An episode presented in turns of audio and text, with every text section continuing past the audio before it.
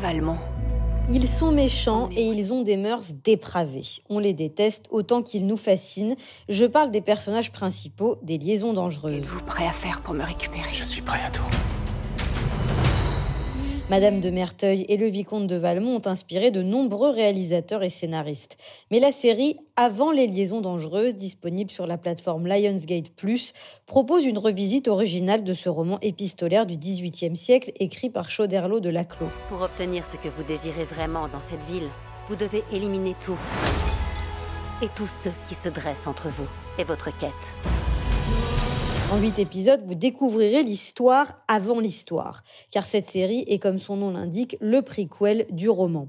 Ainsi, la série propose une intrigue totalement inventée sur la jeunesse de Valmont et Merteuil. Alors que dans le roman, nous les prenons à un moment où ils sont tous les deux des libertins invétérés qui manipulent leur entourage et règnent sur Paris, dans cette série, nous rencontrons les jeunes Pascal et Camille.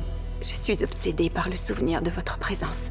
J'ai été si sotte de vous attendre alors que pendant ce temps, elle vous attendait également. Entre nous, c'est différent. Camille est une prostituée qui tombe amoureuse de Pascal de Valmont, un noble désargenté qui se fait gigolo pour subsister. Seulement, Camille a la naïveté de croire Valmont quand celui-ci lui dit qu'il l'aime.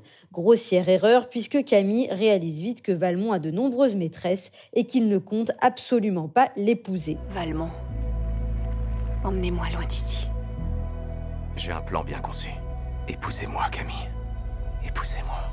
Mais loin de se décourager, Camille quitte la maison close où elle était enchaînée et fait chanter une des maîtresses de Valmont, une aristocrate très riche.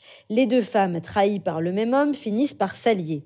Camille profite de la fortune de cette femme pour entrer dans la bonne société. Ce sont les débuts de la future Madame de Merteuil au sein de la noblesse parisienne, avec en ligne de mire un objectif, venger son sexe du statut qu'on lui donne.